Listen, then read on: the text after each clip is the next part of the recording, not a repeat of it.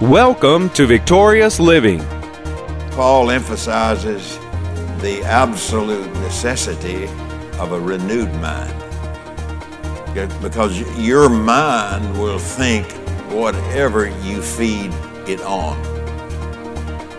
Whatever you feed your mind on, your mind will, will uh, eventually think on those things. Welcome to Victorious Living with Pastor Charles Cowan.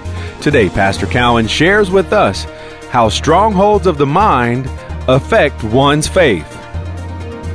We invite you to stay tuned to today's program. If you can't, we invite you to visit our website at victoriousliving.org. There you'll find other audio and video resources to help you in your Christian walk. And now here's Pastor Cowan as he shares with us how strongholds of the mind affect one's faith. I want to ask you a question as I start this morning. How many of you have any habits? Now, I didn't, I, no, wait a minute. I didn't say how many of you had bad habits. I just simply said how many of you have habits. We all have them. Every one of us in the room has habits. Amen. And habits left attended or unattended will become a stronghold in your life. Habits that you form of not reading the Word, not praying, not worshiping, and all of the things that we do, if that continues, it becomes in your thinking, it will become a stronghold that will take a hold of your mind, and uh, you just don't do it. You just don't do it.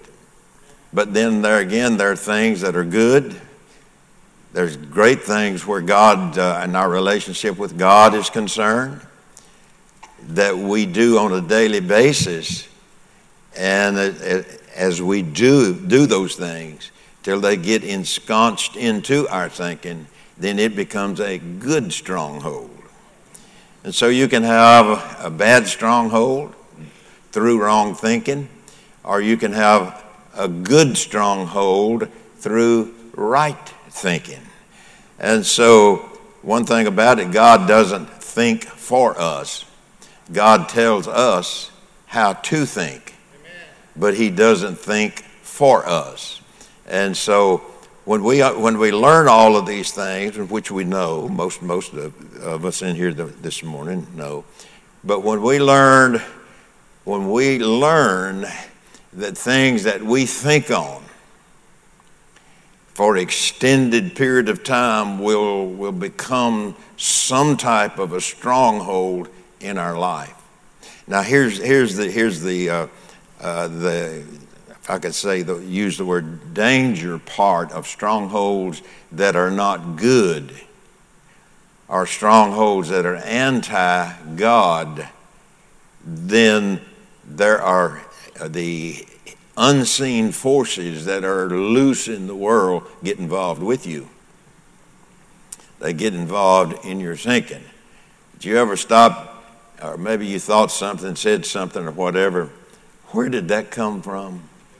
How come me to think that? You know, we have those kind of thought patterns because it was ensconced in your mind. And so that's why Paul emphasizes the absolute necessity of a renewed mind. Because your mind will think whatever you feed it on.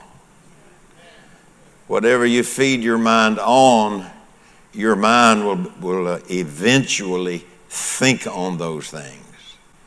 And so, if left unattended, where they are thoughts that are anti God, then those thoughts that are for God, then you are the one, when I say you, I'm talking about people, that we are the ones then that, uh, that make those thoughts. So let's begin this morning as we talk about how strongholds in your mind affect your faith. Strongholds in your mind will, will increase your faith or your faith will decrease depending upon what the stronghold is. So we said uh, to you here just a moment ago that that the unseen forces of this world, see, there are forces that are going uh, that are around us in this room today that we don't see. And the world that we do not see with our physical eye is more real than the one that we do see with our eye. So let's read here in, uh, in 2 Corinthians chapter 10, verses 3 through 6. For though we walk in the flesh, or we live in the flesh, we have a flesh life. Our flesh life, as you know, maybe, maybe everybody in the room knows, but our flesh life certainly is our body. We all live in a body. It's a physical body. It's made from the dust of the earth as God made uh, Adam in the beginning. And it's the house in which you live. You live in your house, which is your physical body. Your, your, your mind is attached to your house, and your mind is attached, also can be attached to your spirit. You are a spirit, you have a mind or soul, and you live in a body. And so here he says, For though we walk in the flesh, though we live in the flesh, we do not war after the flesh. For the weapons of our warfare are not carnal, or they do not come from the flesh side. Your flesh gets you in trouble. Your flesh can get you in trouble, can get us all in trouble because your flesh can so attach itself to your mind and to your thinking till you, you begin to speak or talk what you're thinking. And so that's why, you know, that the, the psalmist, uh, in praying to the Lord, he said, Put a watch on my mouth. Well, we do that. Put a watch on, on our mouth. What are we saying? What are the words that we are using? So he said, Though we walk in the flesh, we do not war after the flesh, for the weapons of our warfare are not carnal but mighty through God to the pulling down of strongholds. Now, how many of you here, that I know the answer to this, but just to, to draw your attention to it, how many of you have ever gotten angry? Okay, that's the first part of that question. How many of you have ever gotten angry at someone? That's the second part of that question. The third part then is that question we ask you what did you do? You got angry. You got angry at someone. And then what did you do? Well, all of that's attached to your mouth, to your tongue. And so, what you did, what I do, what people do, they start talking. And uh, sometimes what they're saying about another person is not always a good thing. Thank you for your enthusiasm. It's not always a good thing because left unattended, it's a critical, a critical spirit gets involved in that, and then it becomes a stronghold in how we feel about that person. It becomes a stronghold in how we see that person. It's a stronghold in how we address that person. So all of these things, by habit or otherwise, become strongholds in your mind. You know, I've heard people say, you know, I just cannot control my temper. Well, that's a stronghold.